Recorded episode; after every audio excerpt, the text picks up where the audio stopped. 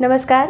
Radio M P S C Guru spreading the knowledge powered by spectrum अकॅडमीमध्ये मी तेजल तुमच्या सगळ्यांचं व्यक्तिविशेष या सत्रात सहर्ष स्वागत करते.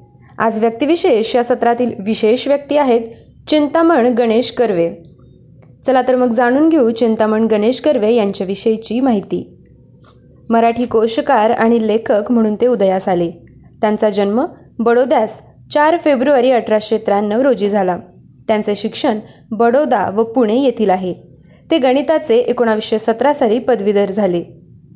नंतर डॉक्टर श्रीधर व्यंकटेश केतकर यांच्या महाराष्ट्रीय ज्ञानकोशाच्या योजनेकडे आकृष्ट होऊन ते त्यांचे एकोणावीसशे एकोणावीस साली सहाय्यक झाले. ज्ञानकोश निर्मिती झाल्यानंतर यशवंत रामकृष्ण दाते यांच्या सहकार्याने त्यांनी महाराष्ट्रीय कोश मंडळाची एकोणावीसशे अठ्ठावीस साली स्थापना केली. आणि महाराष्ट्र शब्दकोश खंड सात एकोणावीसशे बत्तीस ते अडतीस. महाराष्ट्र वाक संप्रदाय कोश खंड दोन एकोणावीसशे बेचाळीस आणि एकोणावीसशे सत्तेचाळीस. शास्त्रीय परिभाषा कोश एकोणावीसशे अठ्ठेचाळीस. यांसारख्या कोशांच्या रचनेत एक संपादक म्हणून त्यांनी महत्त्वपूर्ण कामगिरी बजावली. त्याशिवाय डॉक्टर केतकरांच्या महाराष्ट्रीय ज्ञानकोशाची सुधारित आवृत्ती सादर करण्याच्या उद्देशाने दाते यांच्यासह सुलभ विश्वकोशाची खंड सहा एकोणावीसशे एकोणपन्नास ते एक्कावन्न याची रचना केली. कोशकार्याखेरीज मानव संस्कृतीचा इतिहास एकोणावीसशे एकतीस. प्राच्य आणि पाश्चात्य नीतिध्येये एकोणावीसशे सदतीस. आनंदीबाई पेशवे एकोणावीसशे चाळीस. मराठी साहित्यातील उपेक्षित मानकरी एकोणावीसशे सत्तावन्न. कोशकार केतकर दाते यांच्या सहकार्याने एकोणावीसशे एकोणसाठ. यांसारखी उल्लेखनीय पुस्तकेही लिहिली. तसेच निरनिराळ्या नियतकालिकांमधून भाषा वाङ्मय इतिहास संस्कृती आदी विषयांवर चारशेहून अधिक लेख लिहिले.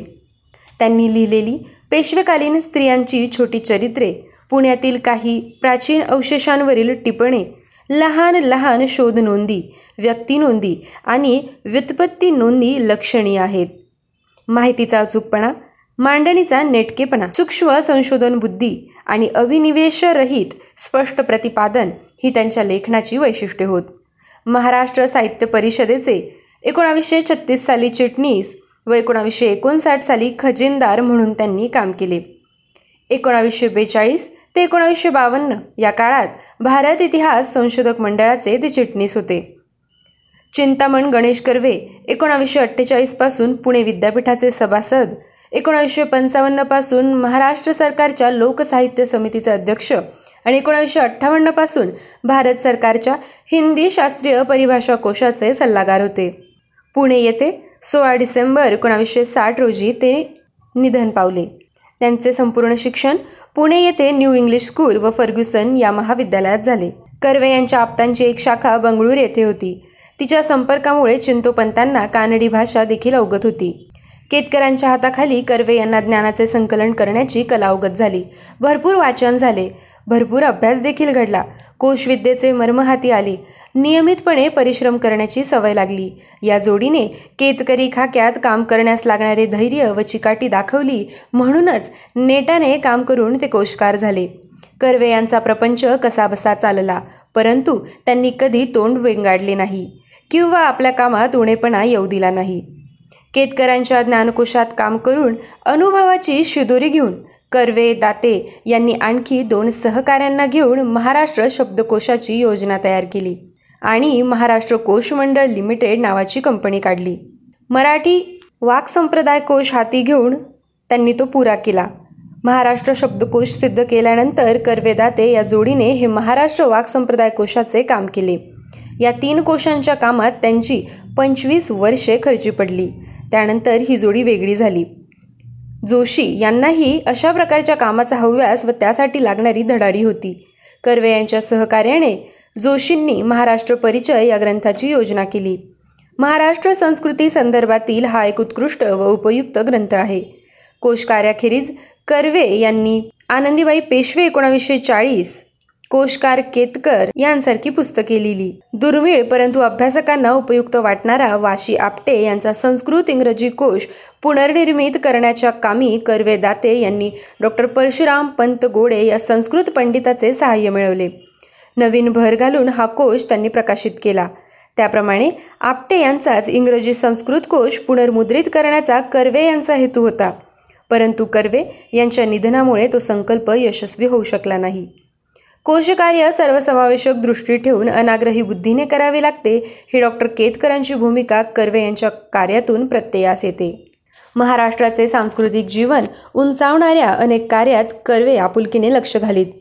महाराष्ट्र साहित्य परिषदेची धुरा त्यांनी अनेक वर्ष सांभाळली. महाराष्ट्र साहित्य परिषदेच्या चिटणीस पदावर ते होते. तसंच भारत इतिहास संशोधक मंडळाचे कर्वे दहा वर्ष चिटणीस होते. पुणे विद्यापीठाच्या सदस्य मंडळावर देखील ते होते. ग्रंथ प्रकाशन प्रकाशन अनुदान समिती ते कार्यरत होते. सरकारच्या पेशवे दप्तर समितीचे सदस्य देखील होते. काम पत्करले की त्या त्या संस्थांच्या सभांना नियमितपणे हजर राहून ते त्या कामात आपला वाटा उचलत. कर्वे यांनी अनेकांना लेखक होण्यात मार्गदर्शन दिले. कित्येक ग्रंथांना त्यांनी प्रस्तावना लिहिल्या. कर्वे यांच्यावर लिहिलेल्या ओळख वजा मृत्यूलेखात दत्तो वामन पोतदार म्हणतात की कर्वे सहसा आजारी पडत नसत. त्यांचे वय जरी पासष्टच्या पलीकडे होते तरी वृद्धत्वाची छाया त्यांच्यावर पडलेली दिसत नव्हती. कर्वे फारसे बोलत नसत पण बोलत तेव्हा थोडेच परंतु मुद्द्याचे बोलत. त्यांना कामाचा उरक मोठा होता. स्वभावाने शांत मनमिळाऊ आणि निर्गवी असे कर्वे होते. आपल्या कोशांच्या रूपाने कर्वे महाराष्ट्रात सर्वत्र दिसत राहतील. ज्ञानकोश पूर्ण झाल्यावर आपल्या काही सहकाऱ्यांसह त्यांनी महाराष्ट्र शब्दकोश एक ते सात खंड याचीही निर्मिती केली. तसेच महाराष्ट्र वाक संप्रदाय कोश भाग एक व दोन आणि शास्त्रीय परिभाषा कोश इत्यादी महत्त्वाचे कोश ग्रंथ प्रसिद्ध केले. शब्दकोश हा मराठी भाषेत तयार केलेला पहिला सर्वसमावेशक व्यापक स्वरूपाचा कोश आहे. या कोशासाठी त्यांनी मराठी भाषा ज्या ज्या प्रांतात बोलली जाते म्हणजेच वऱ्हाडी बागलाणी खानदेशी कोकणी त्या त्या बोलीभाषेतील शब्दसंग्रह आवर्जून गोळा केले. या शब्दकोशाच्या रूपाने त्यांनी भाषाभिवृद्धीचे संस्मरणीय आणि चिरधाई स्वरूपाचे मोठे काम करून ठेवले. कर्वे यांनी काही कोश स्वतंत्रपणे संपादित केले.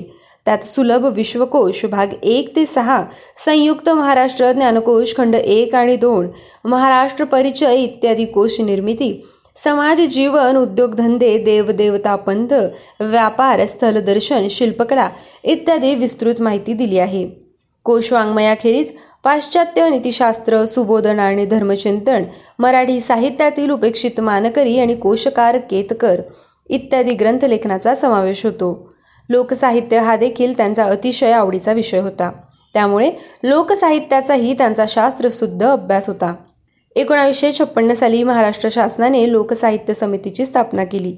त्याच्या अध्यक्षपदी शासनाने कर्वे यांची सन्माननीय नियुक्ती केली. विद्यार्थ्यांनो आज व्यक्तिविशेष या सत्रात आपण चिंतामण गणेश कर्वे यांच्याविषयीची माहिती जाणून घेतली.